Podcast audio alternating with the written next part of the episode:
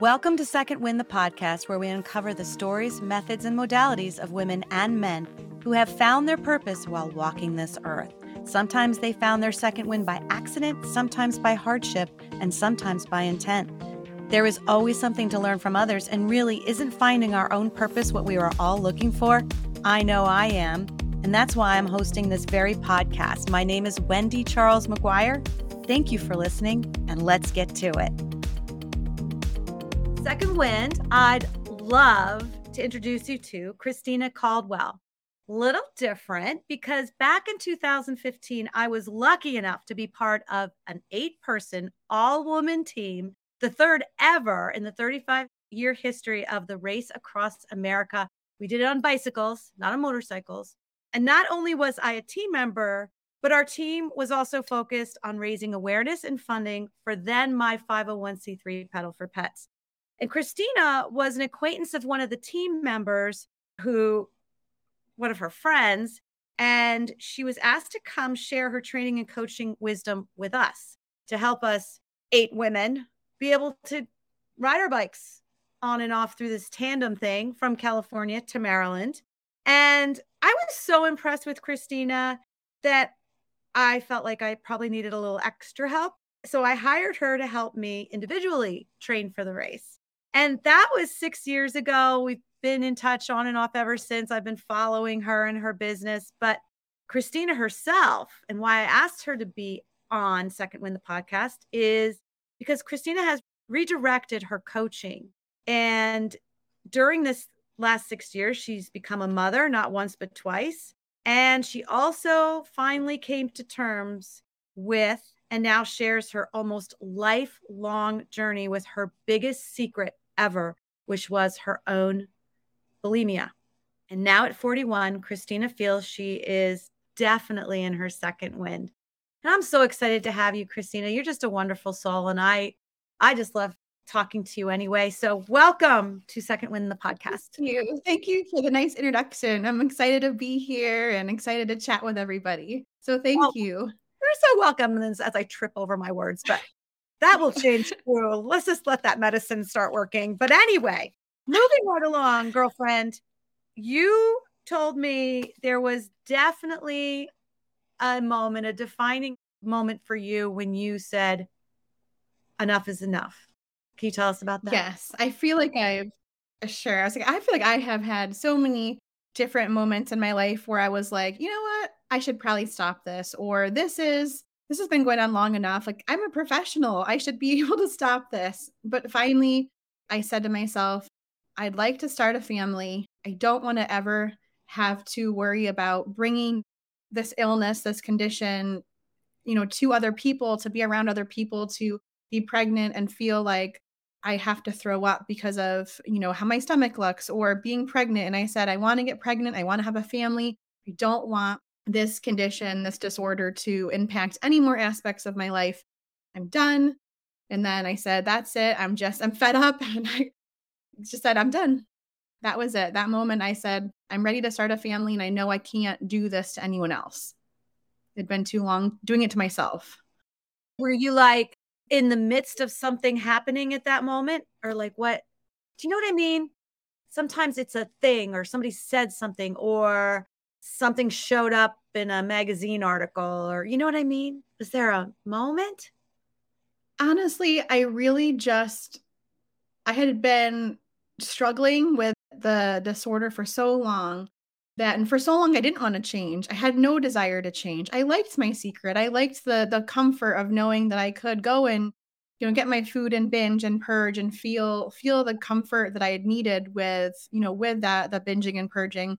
And I just I hated the secrecy. I hated I hated having to follow the rituals. I felt like I was being controlled by something outside of myself and I didn't want that feeling anymore. There was no specific, you know, article, there was no specific you know, even person that said I, I was with my husband, but he wasn't giving an ultimatum. He wasn't like, oh, if you don't change, I'll leave you. Nothing like that. It was really my own you know what? I'm tired. I'm, I'm exhausted of this secrets. I'm exhausted of the rituals. And they did provide something for me for such a long time that I I, I kept them. they were mine. I kept them, but I decided I was just, you know, I just I was ready and I I went to my she was a social worker actually, therapist and I said, "You know what? I want to have children.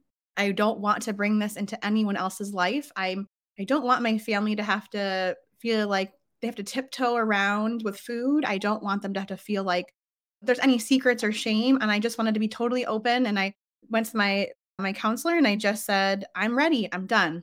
It's time to make a change." And from that moment, I said, "Enough is enough and I am I'm ready to move forward and to make a change." And from that day I did.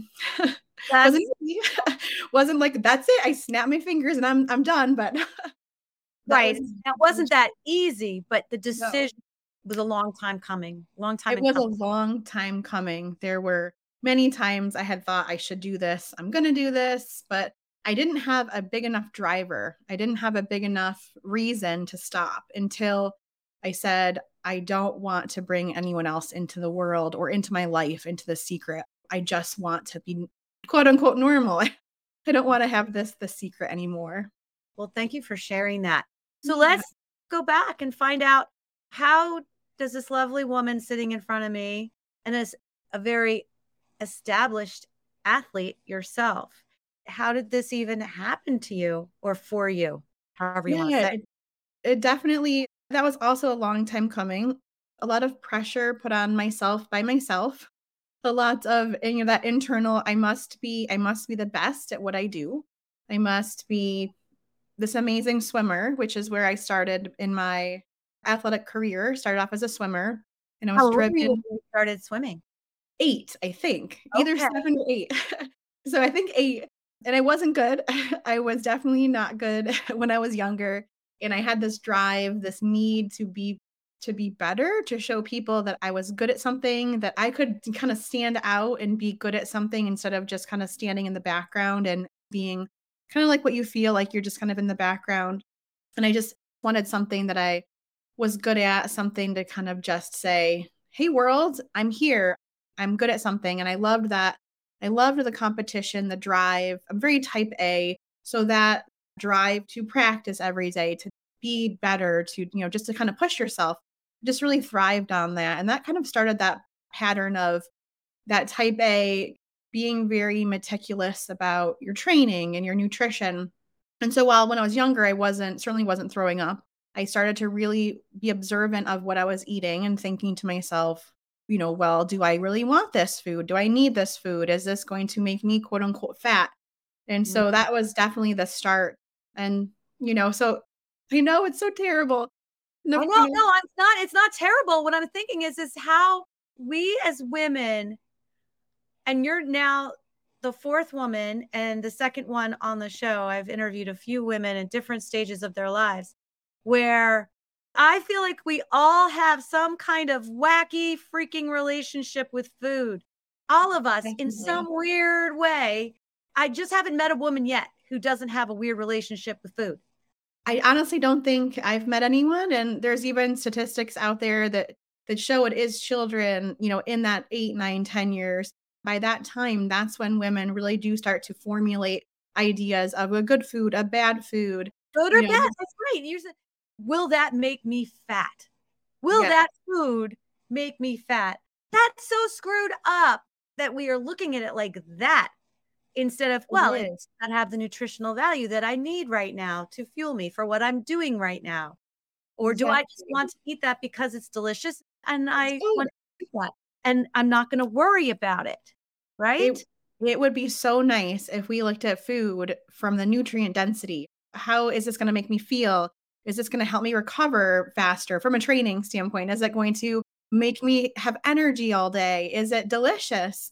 And I think that's so many times kids watch their parents, they watch their peers, and you start to pick up on even, you know, things, commercials, maybe not magazines so much because they're not as popular, but, you know, growing up, you look at you know, oh, this person looks like this, or you see them, you know, models on TV, or now, unfortunately, with things like Instagram and Facebook, you have influencers yeah. that can shift and change their filters and Photoshop their, I'm going to make my waist thinner today. And then people, young children, boys and girls, are seeing these images that are not accurate. And so I do really worry about the younger generation believing that what they're seeing is real when in fact it's almost all filters and Photoshop and things That's like such that. a good point, Christina. It's almost like Instagram is like this generation's cosmopolitan or Yes. you know, like those magazines or Yeah.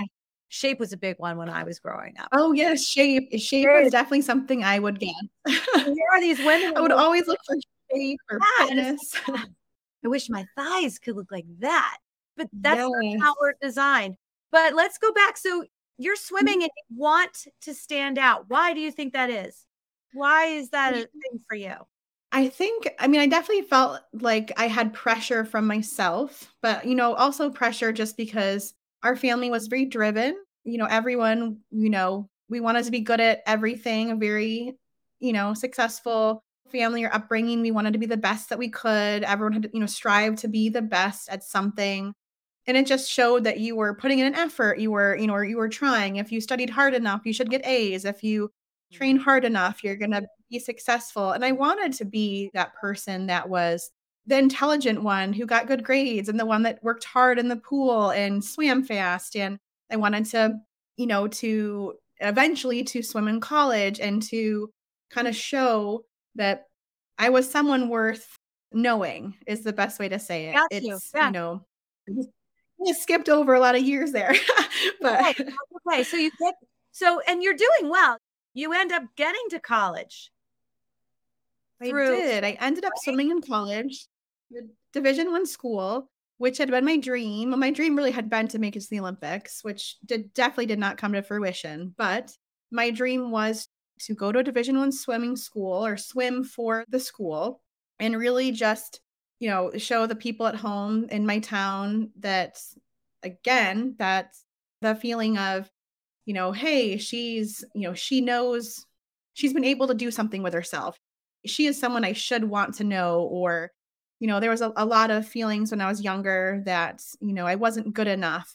I didn't have the most popular friends. I wasn't the most, you know, the coolest kid.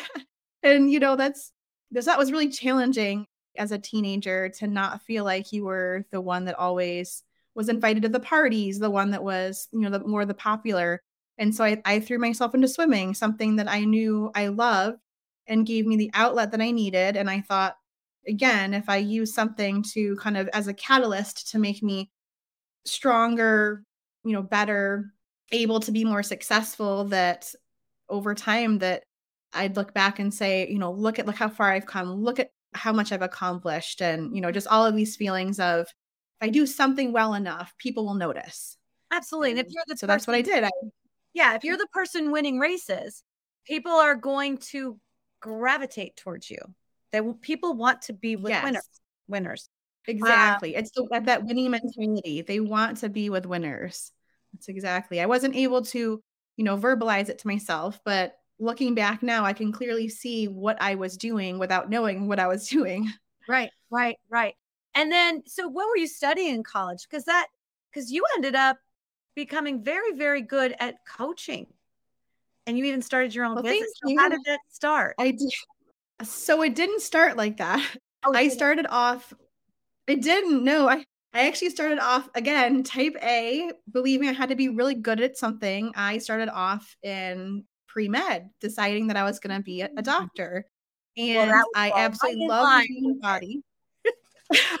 With my t- that type A, like I'm going to be the best.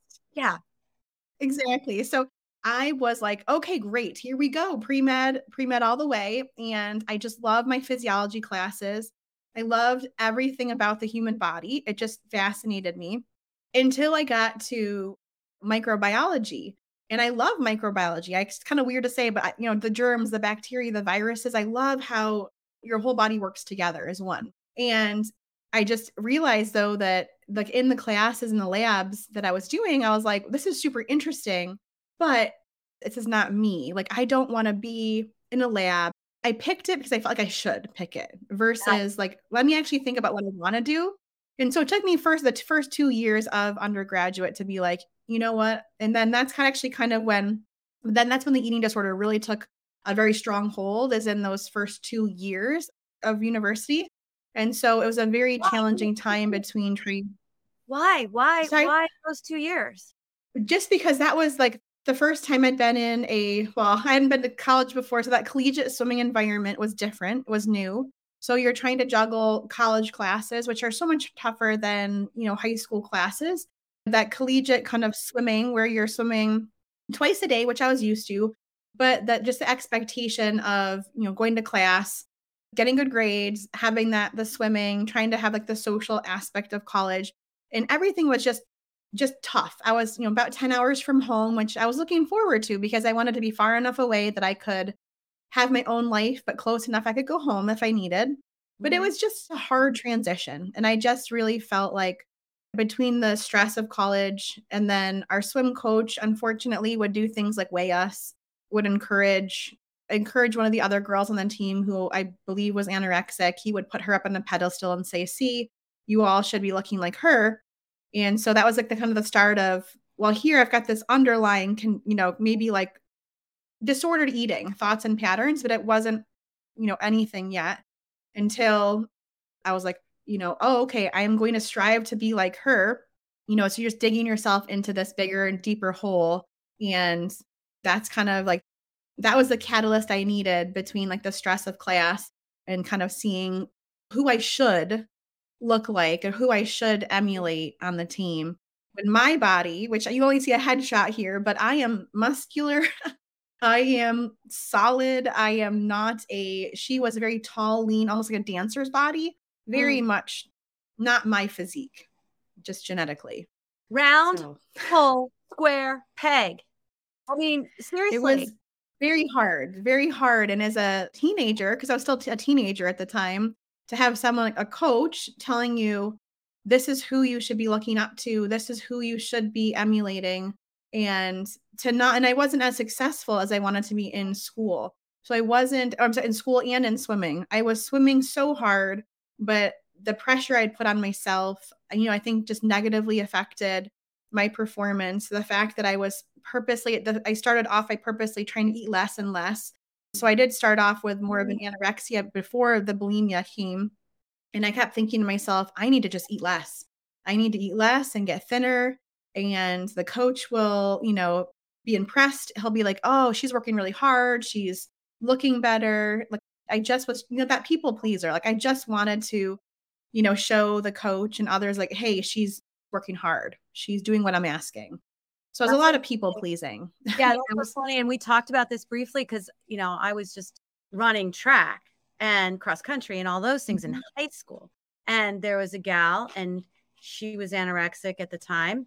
And we were friends and she would win races and I would come in 2nd mm-hmm. And when I would win, I would equate that to me being more like her and maybe not eating as much or just having a half a peanut yeah. butter jelly sandwich for the entire day and then running on oh. adrenaline oh. and being able to beat her. And it was like, oh, and you do. It's not as much as you think I need. It's for looks. It's like, I want to be as successful as that person and look what that person's doing. And that's why they're successful. And that starts a whole nother cycle. I just think that it, happens a lot. Yeah. It happens so much. And I do think it's it's definitely the, you know, almost like a self-validation that, okay, if I eat less, I'm going to get thinner, which is going to make me faster. Mm-hmm. More people will like me or think that I'm, you know, successful. And it's like this, it's like this cycle that you tell yourself something and then you're like, oh yeah, I'm you believe it. And then it just it's this perpetual, it's just kind of like this begets this, begets this. And so it's, you know, like everything I needed just kind of circled, you know, into like, okay, here I am. And and I was, I was like also in a sorority, which it wasn't the tr- like the traditional or typical like a southern sorority where you have like big i don't know i think like balls or something like it was the school in ohio i went to so it wasn't like that but it was definitely there was a certain aspect of you know of looks that were involved and certainly as i was getting thinner and thinner more people were like oh you look so good and you know especially men and that was something i was not used to having a male you know say like oh wow like you look great you know whatever you're doing or like just noticing you you know at a party and so that gives you even more validation that what you're doing is is good because right. it's, you're like oh great i'm just going to eat even less it's like sure i can get smaller now like so it is definitely something that yeah more fuel to the fire right it does so, it adds more fuel to the fire and so that was you know, that was kind of like everything coming together. It was, you know, swimming was hard. I was under fueling, classes were hard, you know, but I was getting thinner. You know, people like guys were noticing me, just all this pressure. And so then you're, you're, I'm in these pre med classes, which is what I was enjoying doing. But finally coming to the realization that I just, you know, I just can't keep, I can't keep going with everything with, you know, with these classes and, you know, with swimming and everything just so that kind of all came to a head. And honestly, I can't remember what changed first if I had to go to treatment or if I changed my majors. I don't remember which one came first, but at some point after my sophomore year, I was told I would have to start treatment or I would be taken out of school. And so now who decided that? How did that come about? So that was my family and like so talking to it's like the swim coach and just you know i was getting weaker and weaker wow. and just couldn't keep up and i just was you know not having the success that this other person was and i just i didn't want to leave school and i and i hated to stop swimming but i was so sick at this point and just so down and so depressed that i had to stop swimming because i was too weak that it just kind of everything came to a head. I was, you know, in this depression saying, you know, like, you know, why is it even worth, you know, worth being here, worth, you know, worth living? It didn't get ever as bad as being suicidal at that point, but that's literally how you feel. Like, why, what's the even point? Like, you know, I'm here to swim. I'm here to make these big things happen in my life. And here I am being told I can't swim. I have to go to inpa- inpatient therapy, you know, or leave school. And it was just this kind of anger or like frustration of no i'm not going to I'll, I'll go to therapy or i'll go to my inpatient counseling but I, you can't make me eat. And that's mm-hmm. that's when the bulimia really started it was because i developed this defiance of you can't tell me what to do. You might be able to force me to come here but i will not eat. And or i will eat and i will throw it up because i just didn't want it in my body. And i was like that was my like my pretend control. Because when you have an eating disorder, you believe you're in control when you're really not in control. So that was my brain, my control saying, I'm in control. I'm going to just throw up what you're telling me to eat. That's when the bulimia started, my in between my sophomore and junior year of university. And then you changed majors also. Then I changed majors. I changed to exercise physiology and nutrition. And you'll find that and this, I don't know the statistic here, but you'll find that a lot of people in nutrition have either disordered eating patterns or have eating disorders. That makes sense. So a lot of a lot of the people that were in my classes, I one specifically sticking out definitely was anorexic and it's just it's something that you gravitate towards things you're either good at, you know, you understand or you want to learn more about. And I wanted to learn more about not only the human body but about food maybe as a way to control even more, but also like just the intricacies like what are calories? You know, why do you gain weight? How do you lose weight? And so it was a way to still do something with the human body, but have a bit more almost like control over the nutrition and the exercise side of things. Gotcha. So take us down the path now. So you've mm-hmm. changed, you go to treatment, mm-hmm. you get to stay in college, mm-hmm. stop swimming. Yep. And then what happens? So then I really throw myself into being bulimic. As you know, like I'm like, if I can't swim and, you know, I, I had no outlet for my stress, and I believed that I was, you know, just needing something. And every time I threw up, I got the release that I needed. And so it wasn't the binging that, for me at least, I don't want to speak for anyone else, but it's not the eating of the food. You, you feel out of control. You feel almost manic when you're eating and then you just want that release and so every time you get that release that's you know cathartic and you're like oh thank goodness like i'm okay and so you know I, I was able to hide you know hide that i think i don't think anyone knew that i was bulimic and you know in that time and you know i just kind of dove you know more into my school and focused on my new exercise physiology and nutrition and i loved my classes and i loved I loved learning. I really just felt drawn to that area. And, you know, like at that time, like that's the same the same time frame where I was 20. So that was in between like that sophomore and junior year. And that's really when I decided that I wasn't going to have any more regrets in my life.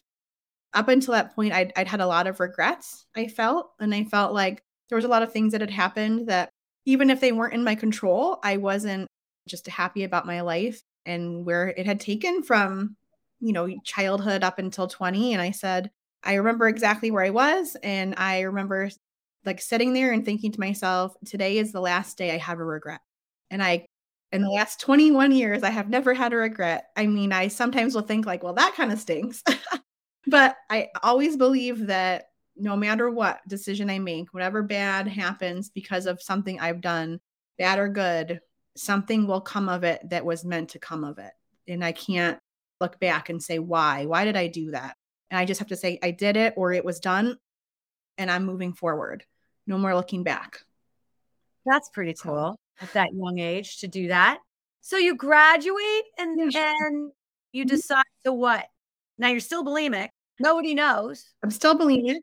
No one knows. I decide I'm going to go back to where I'm from in New York. And I got a job at both an athletic club, which is like a high end gym, working as a personal trainer, teaching spin class, strength and conditioning. I was lifting with personal training, but the strength side of things. And then also working at the hospital in cardiology. So we did the cardiac cath lab, there's cardiac rehab, cardiac stress tests.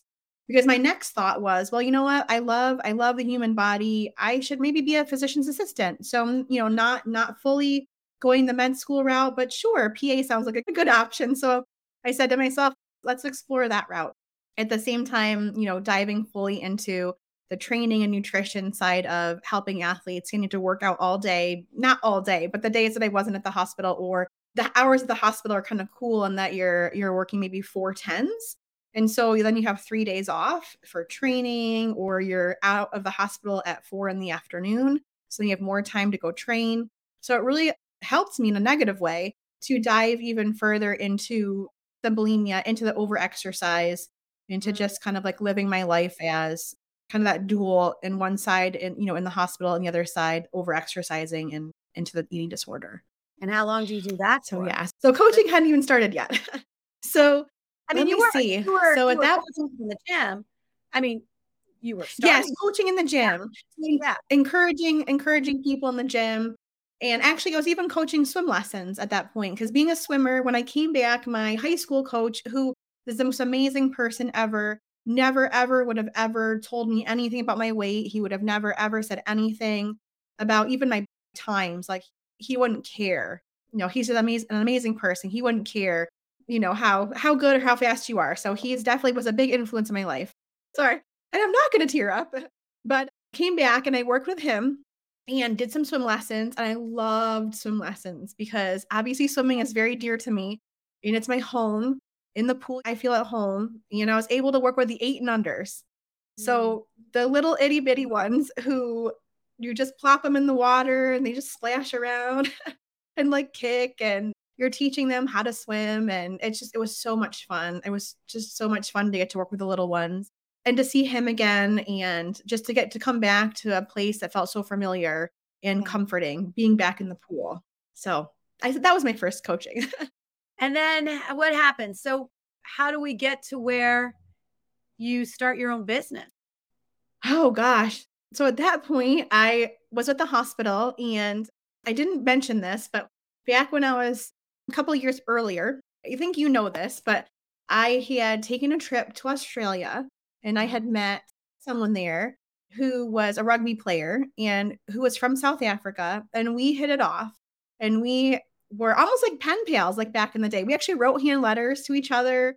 Like we'd send we'd send gifts like in the mail, just you know, just really good friends. And he would talk about South Africa like the most amazing beautiful country, the most amazing people, and I'd always wanted to see it. And so when I was working at the hospital, I was making a pretty good income and I did a lot of overtime. And because I was single and I wasn't really needing to like, you know, people had families, like oh, I'll take your call. So I made extra money and I saved up and I decided I was going to go to South Africa. so I, you know, without knowing anyone there, and no one was like, I was like, who wants to come with me? And no one did. So I just decided I was going to go by myself. And I did. So I booked myself for a couple weeks and made like a tentative plan because I figured I should have an outline of sorts of where I was going to go when. And the first couple days I was there, I made a booking at a place called Tingala, which is a I don't know if it's even there still. I hope it is, but it's a small game lodge for only for photography, not like hunting, but photography. And there was no electricity. And so I arrive and I am just this like totally naive, like, I don't even remember my exact age, but young 20s. He's a totally naive person, you know, never been in a country like South Africa and just no idea what I'm doing. But I'm like, I'm adventurous. I am young. I am, I can do this. You know, you know, I'm woman, hear me roar. I'm well, I was about to say that. I'm very like, I can do this. Yeah. I get to the town's called Hoedspruit. So I get to Hoedspruit and I was picked up in this little like Jeep, like Range Rover. And I was like, oh, this is so exciting. and I get to this small, like eight person, this eight person lodge. And I meet the most wonderful woman and she was Australian. And I was like, oh, she's so sweet. I was like, this is so nice. Such a nice welcome to South Africa. And she was like, oh my gosh, well, I have a son who's about your age and he's here too. And I was like, oh, fun. But then she's like, oh, but he's sleeping.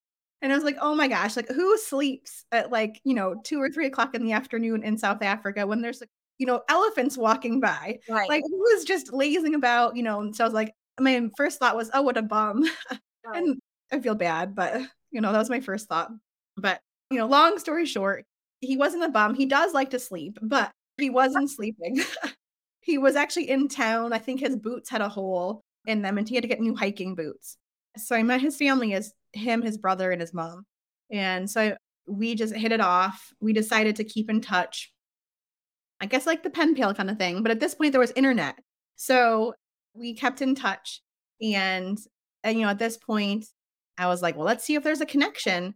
And from there, I was like, well, I can work anywhere with a hospital job. Let me see if I can transfer or, you know, change jobs and just move where he is. And if it doesn't work out, hey, I'll have. Well, Christine, so yeah. you guys started dating, obviously. Yes. So you're, you're like, oh, we should probably try to be together at some point. Yes. Like, let's see if it's going to actually work out versus seeing each other like maybe a weekend and then a couple weeks and then maybe a weekend because we were all the way across the country.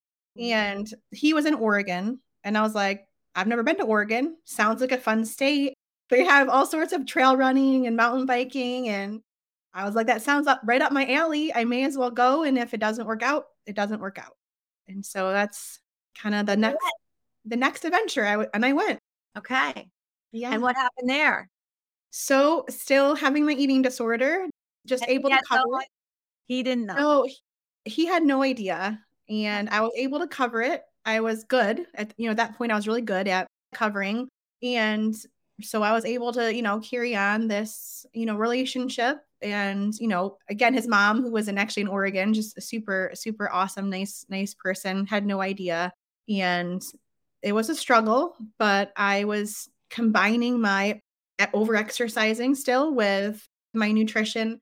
On the outside everyone would look and see like oh you're such a healthy eater. Oh you're making i don't they didn't say making such good choices. I'm not sure what the but it was like oh my gosh you're eating so healthy. And then you know on the flip side i would go to the grocery store and go buy cake or cookies and secretly, you know, eat it, binge on it, purge, feel better, go back to my life of I'm athletic and eating healthy and, you know, just training and I'm this it's perfect this perfect person of good health and nutrition with this secret secret bulimia. And you said you had a routine going for that. Like, oh, I did. What to eat, how to eat it, when to throw up. Yep all that how to hide it where to throw it away if i wasn't like if i was i had a jeep wrangler so if i was in my jeep wrangler where could i go and throw up the food? Where could i throw up? Where could i put the bag if i was throwing up in a bag so no one would see it? If i was in a bathroom where how would people not hear me? So I had all sorts of just depending on where i was or what the situation was what you know what did i need to in order to keep this this hidden? It's like so no one else you know found out. It is It's mentally mentally it's physically exhausting. You're, you know, your your throat's always sore, you're have indigestion or heartburn all the time. You're, you know, you're just your face is puffy, your electrolytes are off because you're always throwing up. So you're you can cause a heart attack from throwing up. I thankfully never caused myself to have a heart attack. But you're just you're always playing this game of covering and you know like getting to the next meal or getting to the next throw up like how can i get to my next binge and purge? And so it's almost like this you're just you're always looking for the next binge and purge. And so for so long i was loving you know brett and i loved our our life and you know we, we had a dog like so a ridgeback named rogue and you know i loved our little family and you know, yeah, but you it was exhausting.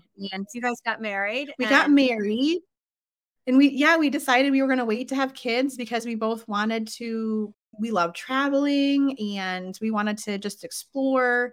And we weren't ready for, we weren't ready to settle down. And he didn't, again, know about the eating disorder at that point. And I, in my head, was like, oh, I'm not ready to, like, I thought to myself, oh my gosh, I don't want to gain 40 pounds. Like, that's like the thing the thing you think about is like I don't want to gain yeah I don't want to gain weight.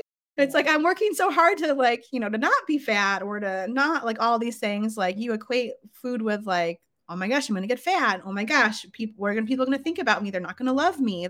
They're, you know, not gonna want to be friends. Like all of this self, you know, like this self, almost like it's self-harm, but it's like lack of love, like lack of self love, that you believe that people will only like you if you're thin. They'll only like you if you're a good athlete. They'll only like right. you if you're smart, you know, successful, all of these things. Mm-hmm.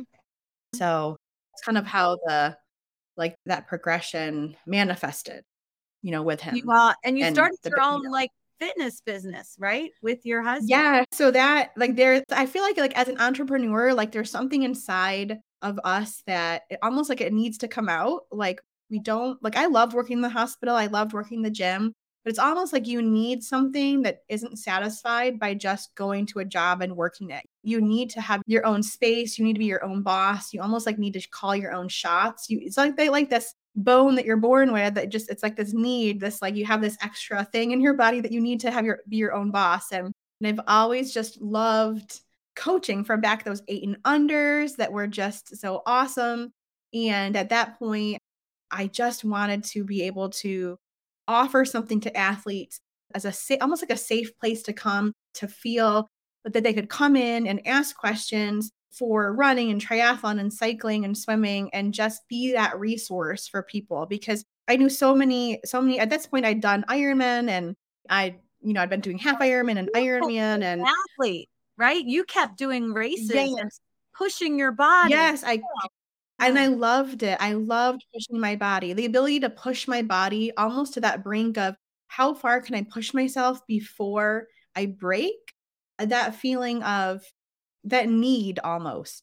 Mm-hmm. It was it was satisfying that need to again to show people that hey, here's this tough this tough person who can push herself. Who is this person that, you know, and I was a good athlete. I was fat, you know, I was fast at one point. You know, I was I was eating enough with bulimia, you tend to eat so much that you can never throw it all up.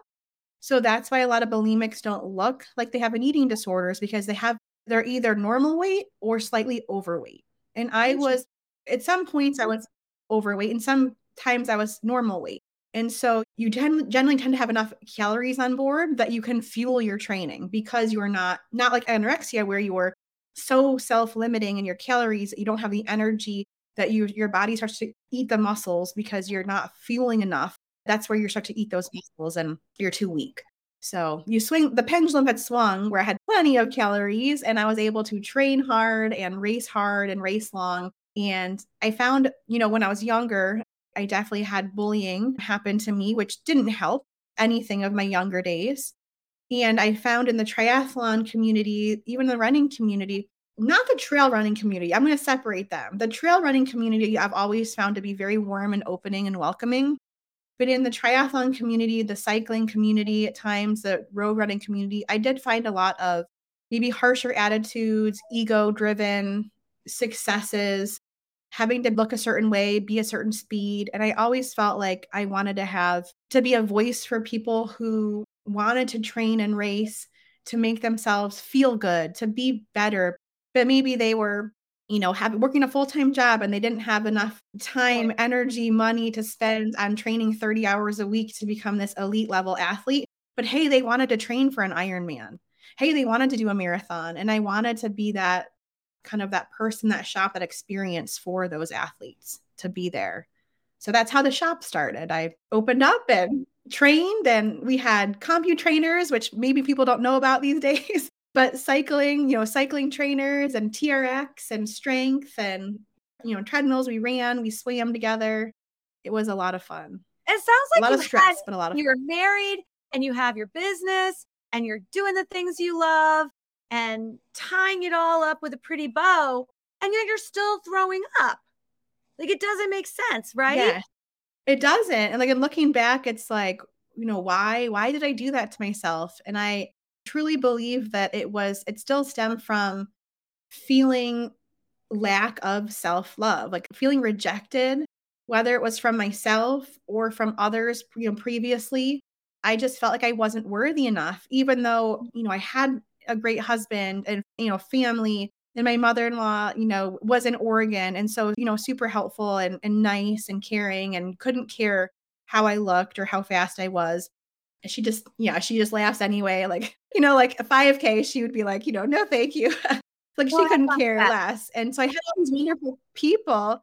And I still just didn't feel, I didn't feel like I was worthy enough to have it, to, you know, and i i use that that bulimia as a way to you know just to feel like i was in control of you know no one's going to hurt me no one is going to no one is going to tell me you know like that i'm not good enough because i'm telling myself that and i was able to control my own emotions my own self with the bulimia.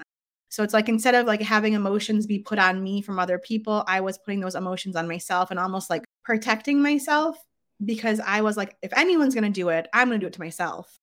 That kind of like that weird it's messed up. It's not what i want people to like listen and be like oh that sounds great. No no. Well, I, I want you to be able to recognize that that's not normal.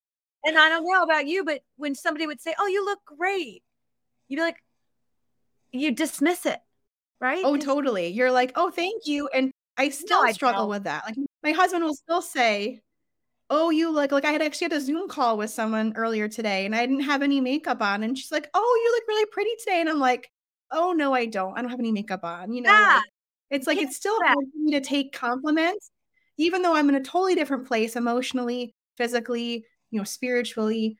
It's still hard to say well thank you. Just stop say thank you full stop that's something we all struggle with and it's you know it's something i still do work on in our second wind is yes, take it at face value, be your own person, self love, yes. self care, and all that good stuff. Now, is it in the story? There was a moment because you were talking about your mother in law where you were mm-hmm. sitting at the table with her and you let your secret out. I did. And I, I had told my husband at that point. You had and husband. I had told my husband at that point. What do you say to him? I, I've been throwing up all this time. Like, how do you even say that? I actually invited him to because even though I so I started in counseling in college, right, with the like the in group, mm-hmm. and then I also had to have a psychiatrist because they started me on medication in college.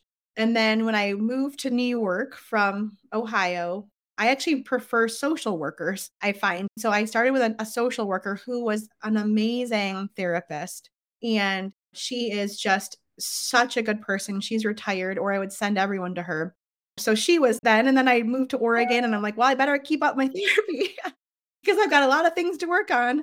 And mm-hmm. even though I was still throwing up, I still went to therapy. And so one day I told my therapist, like, I think I want to tell my husband. And so I invited him to come in to therapy with me. Oh, wow. And I forget exactly how I said it, but I said something like, you know, Brett, would you mind? Because he knew I went to therapy once a week. And I said, would you mind coming with me to therapy? And it was very hard, you know, very hard to tell the secret because there's a lot of shame involved with, you know, number one, you've kept some a secret for so long. And number two, here I am, this like quintessential like healthy athlete that's a good, you know, healthy eater that te- you know, it's teaching other people how to be healthy and here I am hiding the secret. And it's like, will he reject you? Like, where it's like in your head, like, will he reject you? Will he feel like you are less of a person because you have this secret? But I knew that I had to tell him. I just knew I had to to share because I feel like you can't be, you can't truly be with someone like fully if you're hiding something. Right. And so after all these years, I was like, okay, I'm going to tell him. And so then I told him with in counseling with her. And to be honest, I can't even remember how he took it. He probably was, he's a very quiet person at times. And I'm picturing our room we were sitting in, but I don't remember his exact words. And I'm sure it was something like, okay. And then like not sure like how to take it. And I remember saying something like, it's nothing you need to fix. It's nothing right. you have done. It's nothing with you. This is all me. And I just want you to now be let into my like world, the secret world.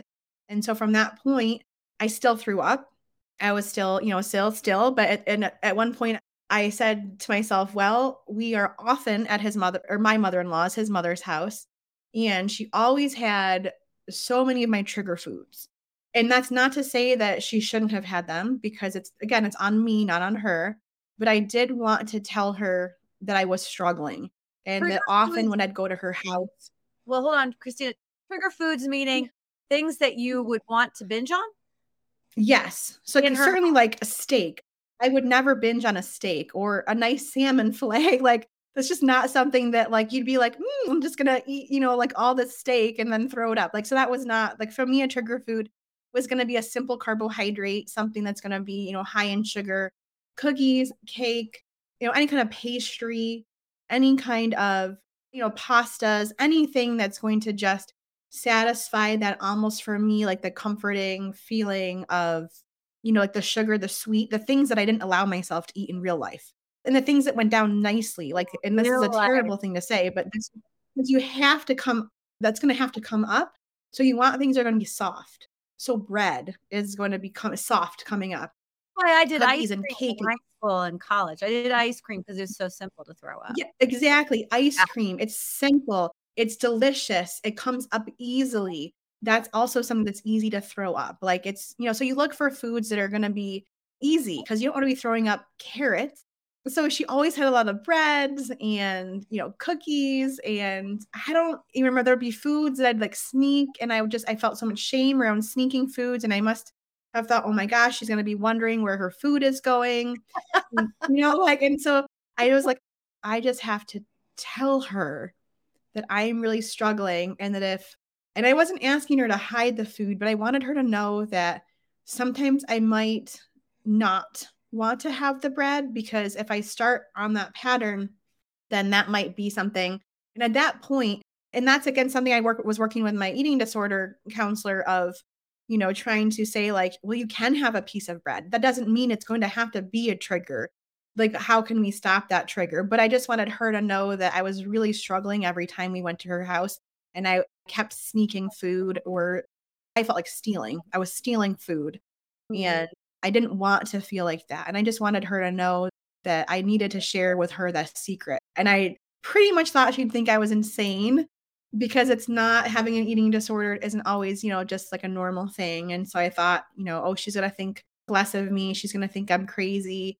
But I felt strong enough that I had to be authentic with her because I just felt like, again, enough is enough with who I'm pretending to be. I don't want to pretend anymore. And while I did feel shame I wasn't ashamed of who I was. I was ashamed of the behaviors I might have been doing, but I wasn't ashamed of right. who I was. What'd she say when you told her? She was supportive. Like she probably thought I was crazy, but she didn't act like that. She didn't say anything like, oh, how could you do this? Or, oh, this is terrible. Or, oh, don't, you know, don't ever oh, come back. Kind of thing. It wasn't like that. It was very much like I felt very close with her, very comfortable with her. I really felt like she I mean, I still think she cares about me. Like I feel like we're we're close. Like so I felt like I could share with her and really hardly anyone else knew, you know, at that point. And so it's it wasn't something I, I openly talked about just because I I just wasn't ready to share share that side of me. But then I felt much better knowing but a she and Brett both knew. And that was pretty much my support system in Oregon was Brett and Lorraine. The shell started coming, the wall started coming Yes. a little bit. There were some. Holes in the wall. And then you guys moved. You Mhm. to move, close up the business, and Mhm. you started your coaching, right? I did. So I'd been coaching at the shop, but just it was, you know, shop and coaching kind of like combined together. We had a tri club and I did one on one, but it was just, you know, kind of like everything mixed in. And so we sold the business and we moved to the Baltimore, DC area. And I took a job at Power Bar, which I just loved my job. I got to kind of like marketing, sports marketing, but it was more my job was teaching sports nutrition. So I That's when I met you, right? That's when- yep, that's when we met. So I loved my job. And that's when I started. So I worked for Power Bar and then I started coaching and doing sports nutrition on the side because I loved it so much in Oregon that I said, I'm going to keep doing this. It brought me a lot of joy. I loved helping athletes to just go from maybe feeling this certain way to like feeling like, oh my gosh, I feel so awesome, or watching them complete. And even today, like every time one of my athletes, whether it's a one on one client or someone that is on our team, who maybe I don't coach personally, but they follow one of my training plans, I'm watching Ironman or there aren't too many races that have a live finish line, but Ironman does. And I watch, I love watching Ironman and I will watch them cross that finish line, like tears just streaming down my face because I'm so happy for them. for them. Like it's not me. It's not like, it's just like, I'm just so happy. No, that's such a feat to ask your body, is. put in the commitment, the time, the nutrition, all the things to get you to that point where you're gonna you sign up for the race and then you Yeah. do the race and you see it to the end. And there's something about starting something and finishing something and doing your best while you're there that it is just so genuine. It Right? is. It just I tell my athletes or I just I tell people, even if they're not mine, I say it is a journey. It will transform your life. It And does. you whoever you start off being will not be who you become. Like You you are a different other end, right? You, spit you out- are a different person and it is amazing and it is so life changing and even if i've got some athletes that never go back to ironman a lot stay or they stay or they might change like then they might do an ultra marathon because that's another challenging distance but something a little different but they stay in this world of endurance sports because it does change you and you feel different you just you can push your body in a way that's makes you feel alive Mhm. and it's just it's an amazing feeling really is. but yes i love that feeling and then even if it's not me crossing the finish line Right. And you were helping me and helping me with a food plan and all Mm-hmm. that good stuff. And you were still getting sick then too. i Yes. still i was still throwing up but i was more almost like self-aware i was at that point trying to okay i'm gonna start to make changes i am you know i want to start to be a better i say be a better person like i don't want this to control me anymore. And so i really that kind of like is a as a turning point it wasn't the turning point but it's like that small you make baby steps that's a baby step towards becoming you know a more healthier version of you. And yeah unfortunately that's when i tore my hamstring so then i had to stop training in general which does not help when you're an athlete that can't train and then you're trying to stop the eating disorder or disordered you know patterns that you've been doing for so long now you're and- not being able to burn um, the same amount of calories, which adds a whole Yes, level to the Exactly. And you can't burn the stress and you feel hopeless. You can't change the situation you're in. It's like you Mhm. can't make yourself heal any faster. And so then it's like definitely a trigger.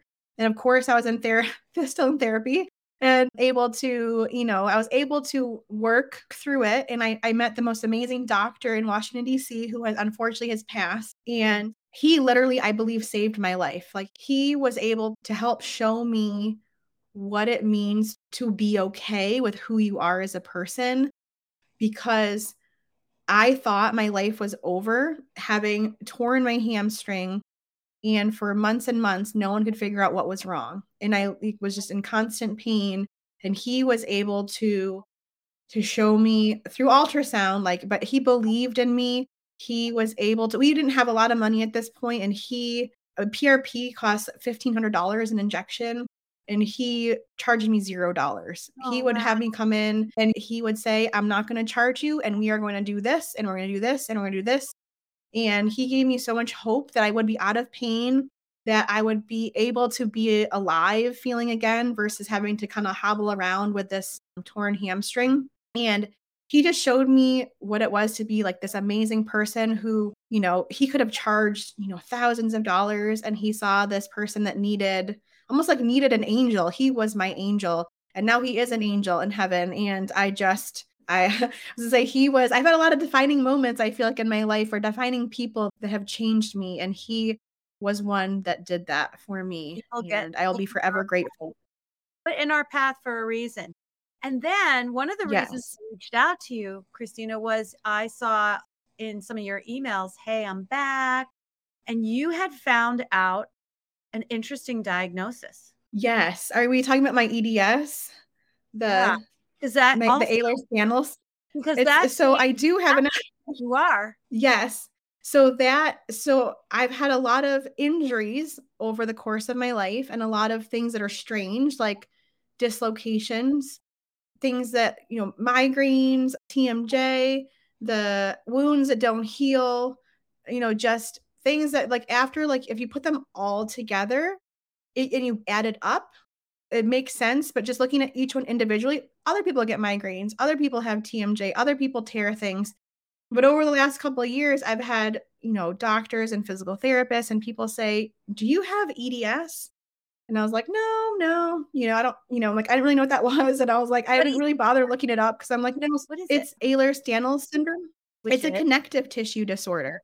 Okay. and so it's a genetic it's a genetic condition and it's been actually been passed down from my mom's side of the family and unfortunately the genes were expressed differently in me than they were in the other parts of my family which i'm thankful that no one else really has the bad symptoms and for me mine is very mild compared to some people like the one i always say that is very clear to me is, is when some people cough they can dislocate their ribs Oh um, wow. because the connective tissue isn't strong enough. Like I have a friend who has EDS, and she was actually one of the ones that kept encouraging me and saying, "Are you sure you don't have EDS?" And so she gets, equates it to your connective tissue is like spaghetti noodles. And so instead of your cartilage holding your body together, your tendons and ligaments holding things together, your body is more like a spaghetti noodle. It's just loose, it's hypermobile. And there's, I always forget if it's like eight or 10 or 12 different subtypes of EDS, but mine is hypermobile EDS. There's like vascular EDS, there's all different types of EDS. The vascular EDS is deadly. It is not what I have. Thank goodness. Mine is hypermobility. And so, what it really means is that all of these years of injuries, of dislocating things, of all of these problems, of every time I got pregnant, I had to wear braces on my ankles because my ankles would, they were shifting. My pubic bone separated. I could barely walk with the pubic symphysis or the symphysis pubis. I always forget the name of that one. So I finally was brought to my attention like, oh, you actually do have hypermobility EDS. And it's a condition that I'll live with for my entire life. I have lived with it. And it's it just it reinforces my kind of as that exercise physiologist in me and how all athletes have to be as strong as possible to prevent injury. Now I literally I have to live and breathe that. I can't really go more than a week without strength and conditioning before I'm at risk for tearing something or becoming Hmm. too hypermobile. So I still have to wear braces and I do a lot of what we call physical therapy. It's not really physical therapy because the goal is not to heal like, oh, I have a torn, you know, rotator cuff, I need to heal it or oh, I have an ACL tear. Mine is I don't want to dislocate or shift my pelvis or trip and sprain or strain or tear something. And so my goal is keeping my body together. I hold myself together, if that makes sense. Yeah, that makes perfect sense. So all so it's a lot of core. all of this has been combined now to where you're like, I'm gonna get over this and I'm gonna be Mhm. I'm gonna create this business. And as you told me, helping other people transform their lives is what Yes. lights lights you up and keeps you going. And at the same time, it has transformed your life. Tell us about what 100%. So right now I am I still coach one-on-one for athletes whether it's training, nutrition, I have some cycling, running, triathlon athletes, swimming, I love to coach, but I don't really coach too many, just one-on-ones.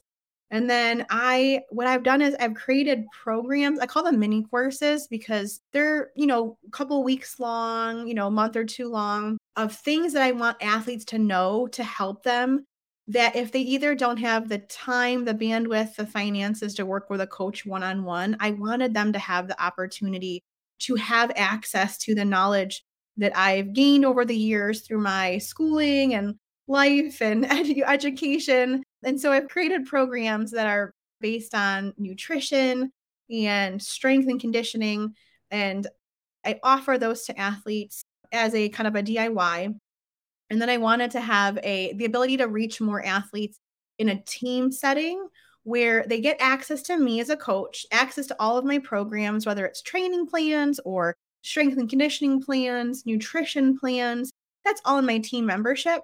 And so anyone can join at any time. And it's just, we do swimming, cycling, running, triathlon, all different distances. And my overall goal is to help athletes transform their lives from wherever they are into what they want to be. So whether that's a marathon or doing a century or an Ironman, you know, a half Ironman, it's more of I want everyone to just know that they're welcome into the group, to know that I'm there to support them, to encourage them, and that there are people that understand them. Because that's something that in our community of endurance athletes, I often find you're training by yourself, or maybe you're in a team, but maybe the team doesn't you don't talk about maybe the issues that you're going through you know like i have an injury or oh my gosh you know coach christina i just this just happened like what should i do so like i'm there to be able to help and guide them with advice and you know whether it's nutrition or training or just sometimes like stress or life and again i'm not a psychologist but i do tell my athletes i'm very open now about my past and i try yeah. to be authentic because I, I want others to know that I understand that I have walked in those shoes.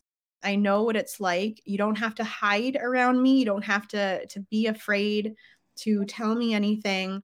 And that if they have an injury or an illness or they feel like they might be starting down a pattern of unhealthy eating behaviors, that I will be able to help them to get help. Not me, because I'm not a psychiatrist, but I will help to guide them in a way to finding the help they need. I love that. They can which is best go off and feel good and feel like a million bucks. Do you work with yes. women who have found themselves in their second wind and have said, you know what? I've never been an athlete. And uh, there's this like 5K, you know, that I want to sign up for. And I have no idea how to train, eat, or do that. And I don't want to ask anybody around me. I just want to do it. You know, maybe they can work with people yeah. like that? I do. So I do work one on one with anyone who has a goal for something, whether it's, you know, their first 5K, their, you know, a first triathlon or, you know, they or someone who's been in the field for a while. So that's definitely something that that I do. That's more, I would say, for the more one-on-one side of things. The team is, I'd say, is more athletes that are more kind of not self-sufficient, but they like, oh, I've been I've been training for a little while. I kind of want to get better. I want to plan to make myself better. I want the team to support me. But it's a little bit more like they they already know how to swim. They already feel comfortable kind of doing that. I mean, they've done one on one. want to get better. Yeah. So one on one is I'll take athletes that are like I have a new athlete starting who's training for it's a male. He's starting for a sprint triathlon. And we're starting from zero. Like we're starting, like he knows how to swim he's got a bike, but we are going to be starting from, you know, kind of square one. And I do actually tend to find most of my athletes are in their, I'd say 35 to 55. Most oh, wow. of my athletes are older families, have a, maybe like a career that's established. Doesn't mean I don't like younger athletes. It just tends to be more people, I guess, are attracted to me that are a little bit you know older in their second wins they're they're ready to accomplish maybe they've had their careers they're accomplished they have a family they feel like i need something else a new goal something to to strive for love all that and i suggest that anyone in their second wind who's just thinking about you know i probably should run a marathon before I leave this earth. If that's something you are desiring to do, it will change your life. I've done it. It will change your life. Christina's your girl. I know this as a former client because I would go to her and say, you know, I ate this and it made me feel this way and I couldn't do this. What what do you think I should do? And you would help me with that and the different amounts of different kinds of foods. And it's just you don't really deprive yourself. You know, I remember you said maybe you shouldn't eat the whole avocado. Maybe you should have half the avocado. I'm like, oh yeah, yeah probably. We will never starve, never deprive, never, you know, never restrict but sometimes when we're looking at our nutrition, we think, okay, I want an avocado, but do we need the whole thing or can I take a chunk of it? Or, you know, I'm a big believer of, especially when I did finally heal myself emotionally, physically from the eating disorder. I said, I will never not and allow myself to have like something I want. So every single day I have dark chocolate. Carly Ogren was also her episode has already happened. She's 30 something she is a baker. She struggled really bad with bulimia. And that's what she does every day. She has a cookie and she's in, yeah. enjoys it tremendously. And it does not have to trigger her. And life is good. And she looks great. She feels great. And she can help others, which is exactly what you're doing now. And yeah, mm-hmm. dark chocolate's delicious. Who doesn't want a little bit of that? It is delicious. And there's no reason you can't have foods that fit. Everything can fit. It's just in moderation. We just have to, you know, use portion control to make our plate.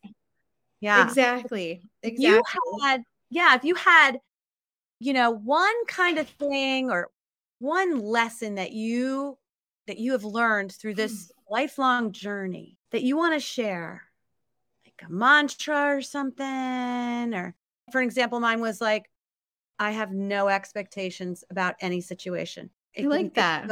It that's, that's a right. It's a very healthy way to feel.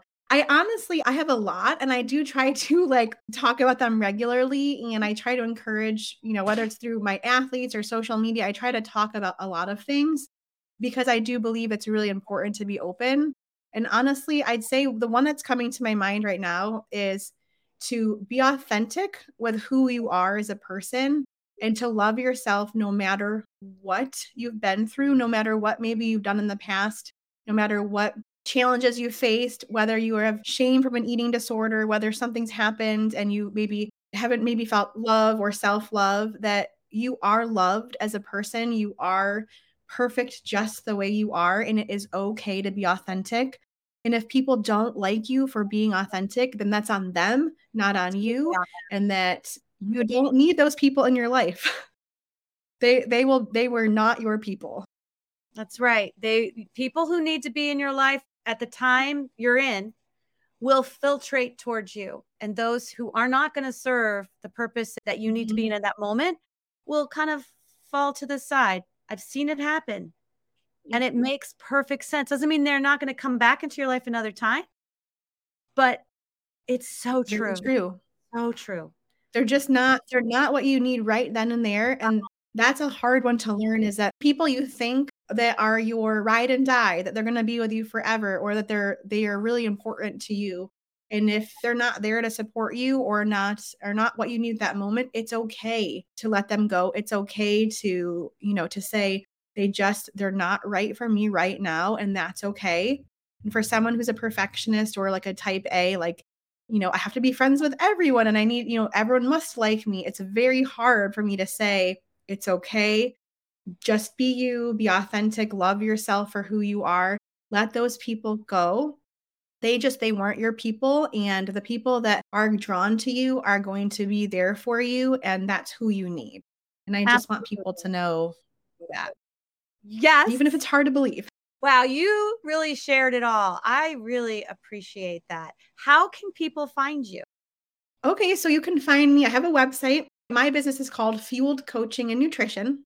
So you can find me on my website where I'm on social media. We have a free Facebook group for anyone that wants to get tips and tricks. I like to go live and do videos, and I feel like that's way I can give back. And so that's called Train and Fuel. Or you can find me if you're more of an Instagram, you can find me at Fueled Coaching is my Instagram handle. Those are kind of my only places right now that I'm I'm out and about. are you still doing videos in your kitchen for different foods? I haven't since moving here. So the last um, I was doing those in Texas, but we don't have an island here. And I think that is honestly, I've been thinking like, I'd love to do more videos, but without an island, it's really hard to like set. I guess I could just get like a tripod or something and set up. But and to be honest, now that we have toddlers, it is so hard to keep the kitchen clean. Because when I was either pre kids or pregnant or had babies, they're in a high chair. And even if they make a mess, it's like in the high chair, it's not like all over the kitchen. And now right. it's like, it's like a whirlwind in your kitchen has gone through. And it's like, but I do love, I love to cook and share. And I do share recipes. And so on my, one of my so websites. I actually have a couple, just depending on where you come and find me. But on the fueledcoaching.com, I do have free recipes for athletes that are, you know, snacks and meals yeah. or recovery recipes. I love recipes. I just I feel like cooking is love. Sometimes it's love against like self-harm kind of love, but once you're loving yourself, you can cook in a way that you're actually showing love to yourself instead of that self-harm. I love so that. I do love the recipes. I just haven't done any videos in the kitchen. Often I'm in this office, which is not as not as fun, not as exciting. But we will look for those because I know they're going to come back because they're those are good. Well, thank you. I, I hope so. A lot. I learned a lot.